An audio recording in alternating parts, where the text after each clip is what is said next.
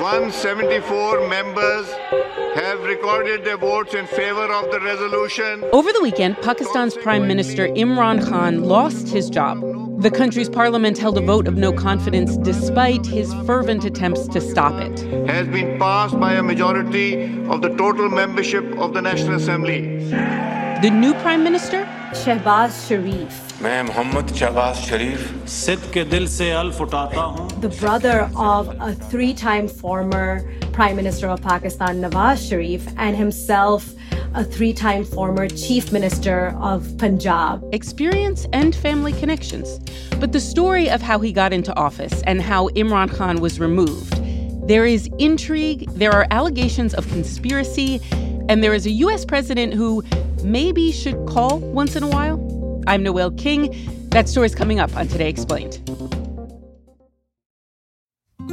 Support for this show comes from Sylvan Learning. When children love learning, they can tackle any challenge life throws at them. Sylvan's Insight Assessment can help you determine if your child is ready for what's ahead. It can also identify gaps in learning and point out areas that could be of concern for your child so they can tackle what's to come.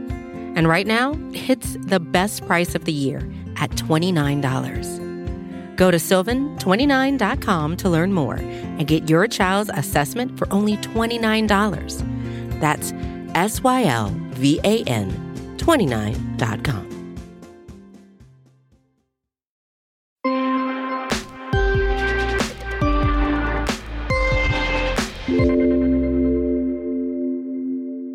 Madiha Afzal is a fellow at the Brookings Institution. She's been watching Pakistan carefully, like a lot of people, because a little over a week ago, then Prime Minister Imran Khan gave a speech before a cheering crowd. He was holding two microphones and he was speaking in earnest. At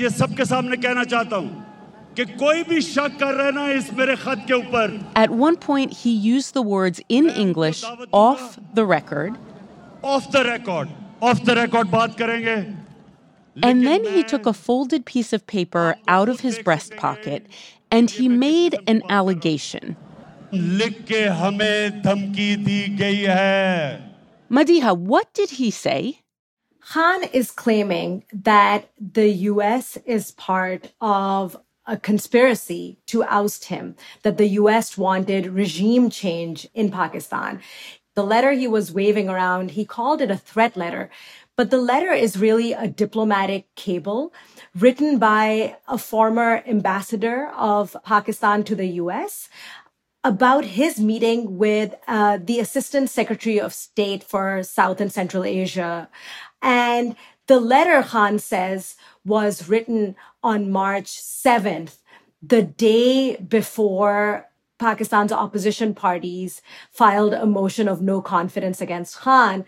But Khan claims that the letter basically says that the US relationship with Pakistan depends on whether Khan stays in office or not. If Khan stays, the relationship will be bad. But if Khan were to leave office, and Khan claims here that the vote of no confidence was referenced, the relationship would be good again. Did anyone actually see the text that was written on this letter? Pakistan's National Security Committee, um, uh, basically the equivalent of the National Security Council, has been shown a text of that letter, but that's that's it. Opposition parties, the public, um, have not seen that letter. And Khan claims it's because, you know, it's government protocol not to share these letters. But there are big questions about what the letter actually says. This is quite a big deal. You have the then leader of a country saying that the United States wants him out of office and has conspired against him. What does the United States say in response to this allegation? The Prime Minister of Pakistan accused the U.S. of uh, working with the opposition to remove him from power. You just said that today. What's the White House reaction? The spokesperson literally said there is absolutely no truth to that allegation. Why was Imran Khan facing this crisis of confidence? What happened? Essentially, the opposition parties say that Khan came into power because he was the favored candidate of Pakistan's military and that they helped him along in the election. And they've been calling for his ouster since 2018 the reason all of this gained traction is because Khan had slowly, but increasingly so in recent months, lost the favor of Pakistan's military. And when that happens in Pakistan, that essentially means that, you know, a prime minister or a government's time can be really limited. How did he come to be prime minister in the first place? What was the root of his popularity? Well, Imran Khan is an was an extremely popular cricket star. Internationally renowned, he was the captain of Pakistan's cricket team who took Pakistan to a pretty amazing World Cup victory in uh, 1992. That's up in the air. He's getting under it. This could be victory. It is. Pakistan win the World Cup. For cricket crazy Pakistan, you know, he was really revered. Imran Khan has led his side to victory. What a great victory. He then went into philanthropy. Um, you know, he formed a network of cancer hospitals named after his late mother that are considered to provide uh, very good care and um, free care for the poor, which is unusual again uh, in, in, in Pakistan. He entered politics uh, in the late 1990s, kind of refashioning himself from this international playboy that he was to sort of a born again religious politician. Whether it's a cricket player, businessman, or lawyer, or anything, it surely has to depend on the individual. And in 2013, you know, his party became the third largest party in parliament. Before that, power had always alternated between two major parties in Pakistan, and Khan's party was not significant.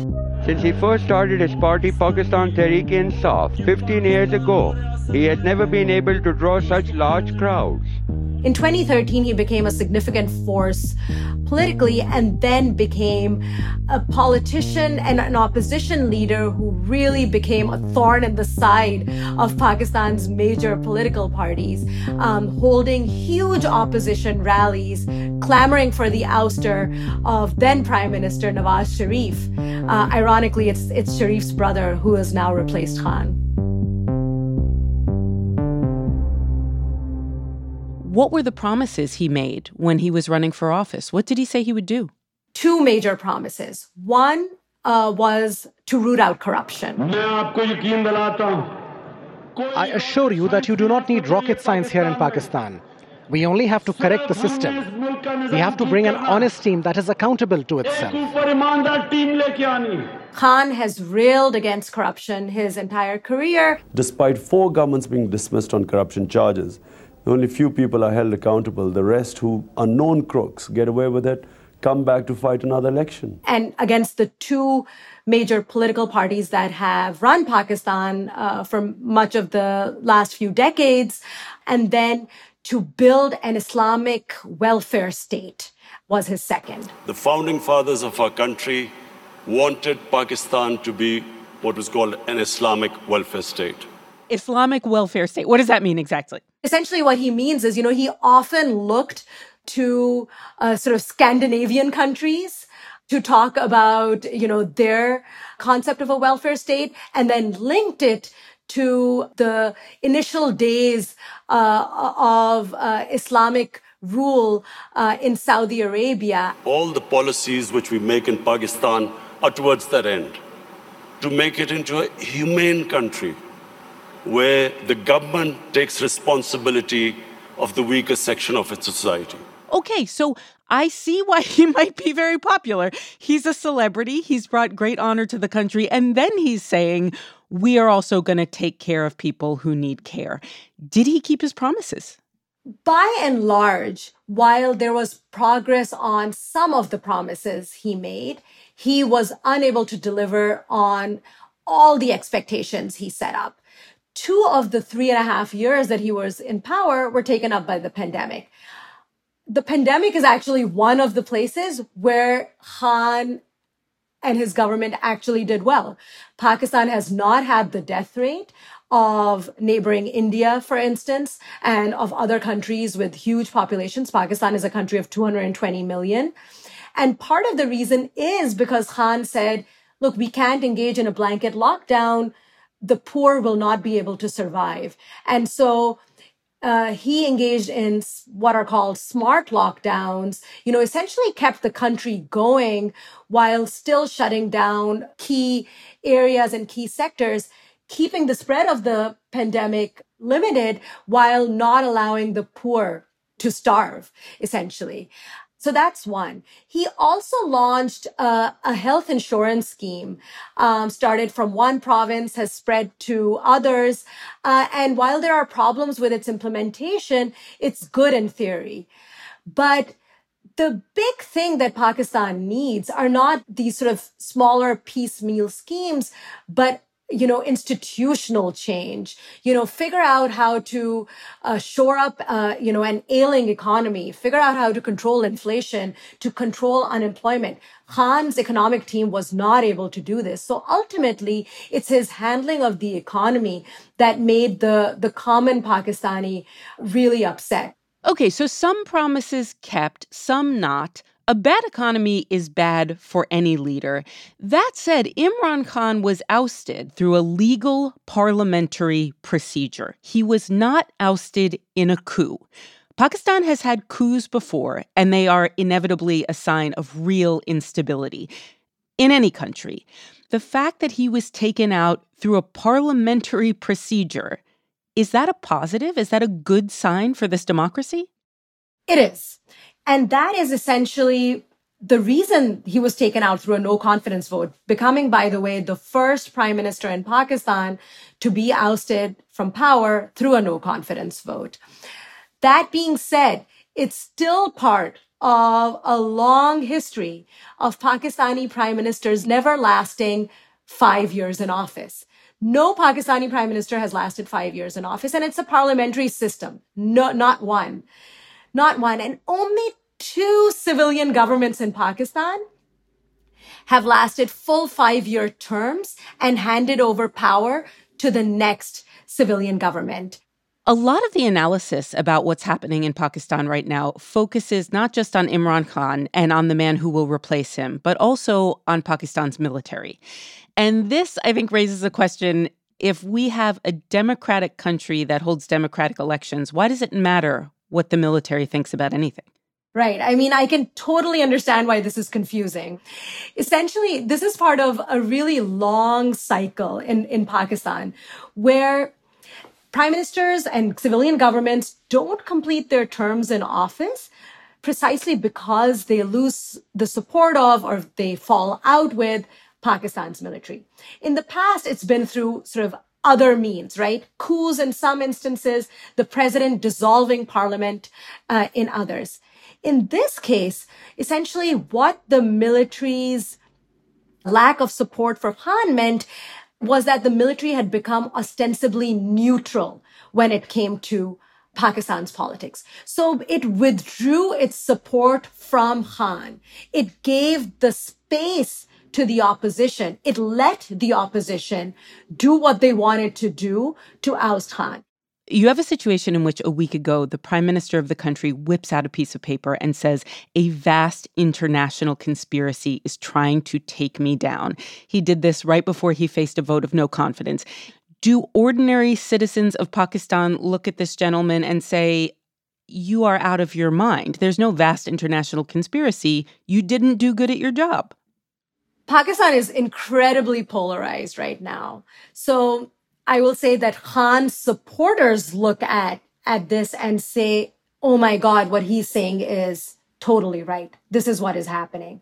The other side, the opposition parties, uh, and their supporters are trying to play this down and arguing repeatedly that there, there is no international conspiracy. But Pakistan has a long history of blaming other countries for what happens in Pakistan and, you know, uh, pointing fingers at the US, also pointing fingers at India for what's happening uh, in Pakistan. This really lands.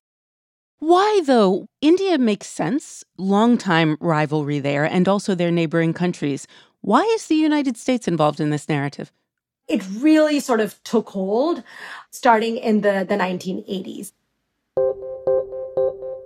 When the US was involved in the region with the Soviet Afghan Jihad, the US, Pakistan, and Saudi Arabia were involved in helping fund, arm, train the Mujahideen to fight the Soviets in what was a covert war for the US and Pakistan. It was very much in sight. And the US left the region. Once the US left the region, Pakistan felt it had been abandoned. Uh, and, and so there's a blame of everything that went wrong in the 90s was because of US abandonment. Then the narrative that took hold after 9 11 was that Pakistan allied with the US in the war on terror, in helping the US in Afghanistan, and Pakistan saw the blowback of that in the form of terrorist attacks, which killed tens of thousands of Pakistanis in Pakistan post 9 11. Khan really seizes upon this narrative.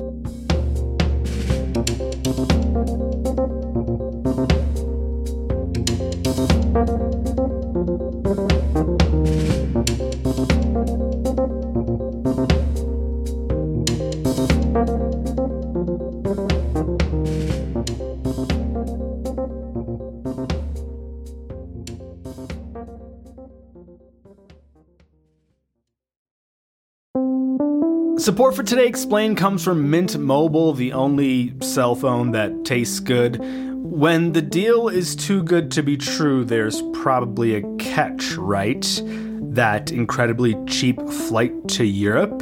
You probably can't bring a bag, or pick your seat, or use the restroom. So, when I tell you that Mint Mobile offers wireless plans for just 15 bucks a month when you purchase a 3-month plan, you're probably wondering what's the catch? Well, according to Mint Mobile, there is no catch. According to Mint Mobile, it's only 15 bucks a month and their plans come with high-speed data and unlimited talk and text delivered on the nation's largest 5G network. To get this new customer offer and your new 3-month unlimited wireless plan for just 15 bucks a month, you can go to mintmobile.com slash explain. That is mintmobile.com slash explain. You can cut your wireless bill to 15 bucks a month at mintmobile.com slash explain. $45 upfront payment required, equivalent to $15 a month. New customers on first 3-month plan only. Speed slower above 40 gigabytes on unlimited plan. Additional taxes, fees and restrictions apply. See Mint Mobile for details. Support for Today Explained comes from Ramp. This ad goes out to all the finance professionals looking for love. I'm just kidding. Looking for a better way to simplify business finance across expenses, vendor payments, and accounting. And to all the accountants tired of the same old finance software, Ramp may be the answer you've been looking for. Ramp is the corporate card and spend management software designed to help you save time and put money back in your pocket. So, what does that mean? Well, according to Ramp, they give finance teams unprecedented control and insight into company spending, issue cards to every employee with limits and restrictions, automate expense reporting so you don't waste time. Ramp says its accounting software automatically collects receipts and categorizes your expenses in real time so that you don't have to. That could put an end to chasing down receipts and to your employees spending hours submitting expense reports. And now you can get $250 when you join Ramp. Just go to ramp.com slash explained, ramp.com slash explained, R-A-M-P.com slash explained. Cards issued by Sutton Bank and Celtic Bank, members FDIC. Terms and conditions do apply.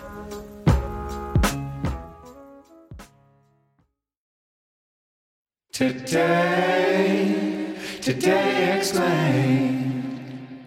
As we've learned, the US and Pakistan have a history.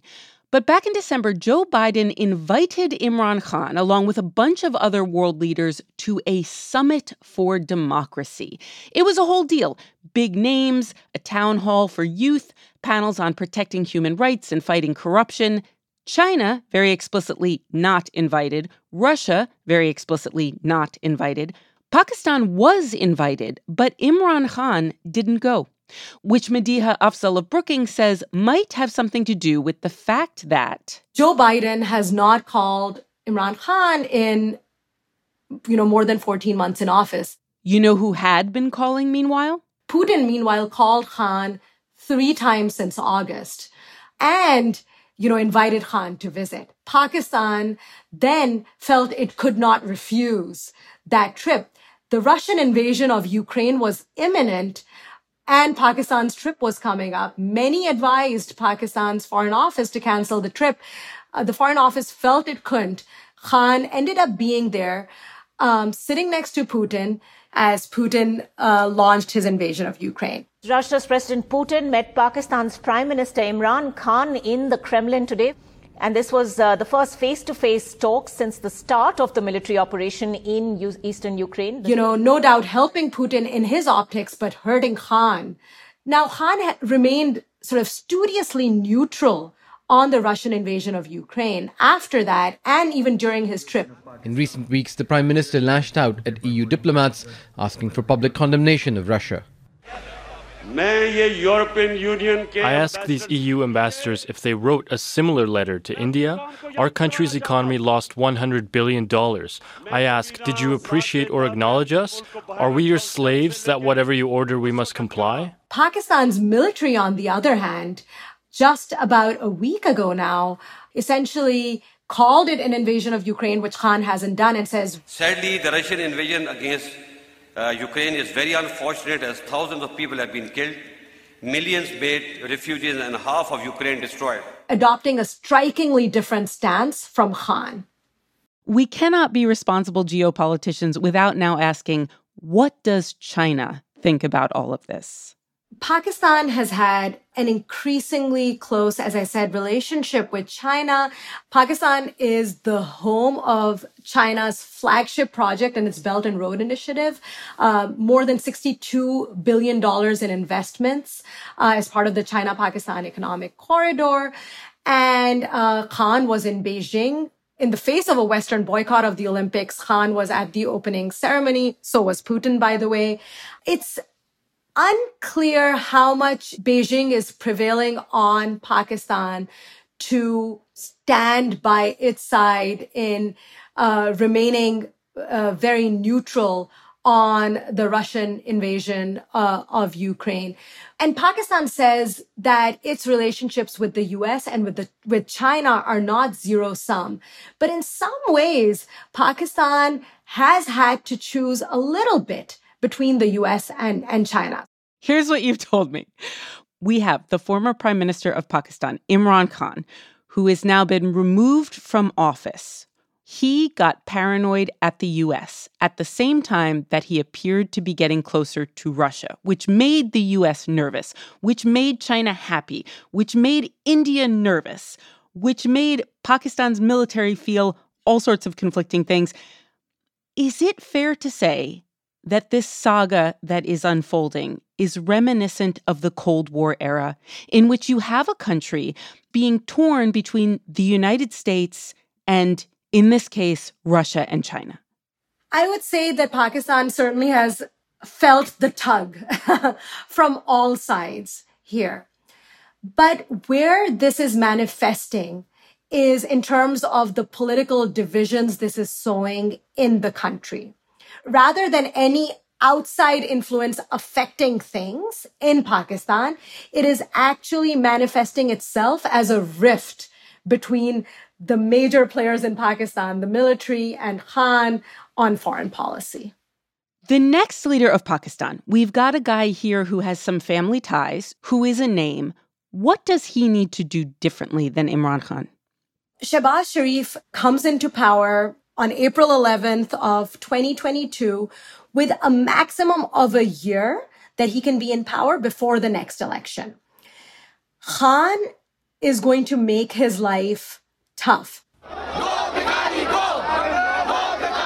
They held massive rallies in Pakistan all uh, over the urban centers of, of the country. Security is high after tens of thousands of people across the country answered Khan's call to protest against his removal from office. So the kind of agitational street politics is going to uh, occur. They're saying they don't accept this government. They're calling it a government of thieves, referring to hmm. the corruption allegations faced by the Sharifs. And Shehbaz Sharif is actually out on bail. What is it? What is he out on bail for? Corruption charges. So Khan's. Wow. wow. Wow. This country cannot win. No, it cannot. So Shehbaz Sharif has to contend with a very active Khan and a very mobilized opposition. At the same time, he will want to set things up so that the next election runs smoothly uh, for he and his party, because ultimately this is not about coming into power right now. This is about coming into power in the next election for that next term. So he'll want to set that up. He has a formidable challenge in front of him, and that's on two dimensions. The first and the biggest one is the economy. And at the same time, he has to deal with this foreign conspiracy allegation that Khan is leveling at him. So if Sharif tries to improve relations, let's say with the US, you know, he can have this charge leveled at him that, you know, look, he wasn't part of this conspiracy of regime change. So he's going to have to tread pretty carefully. But if he's able to set some things right with the economy, he might actually have a, a good chance uh, going forward.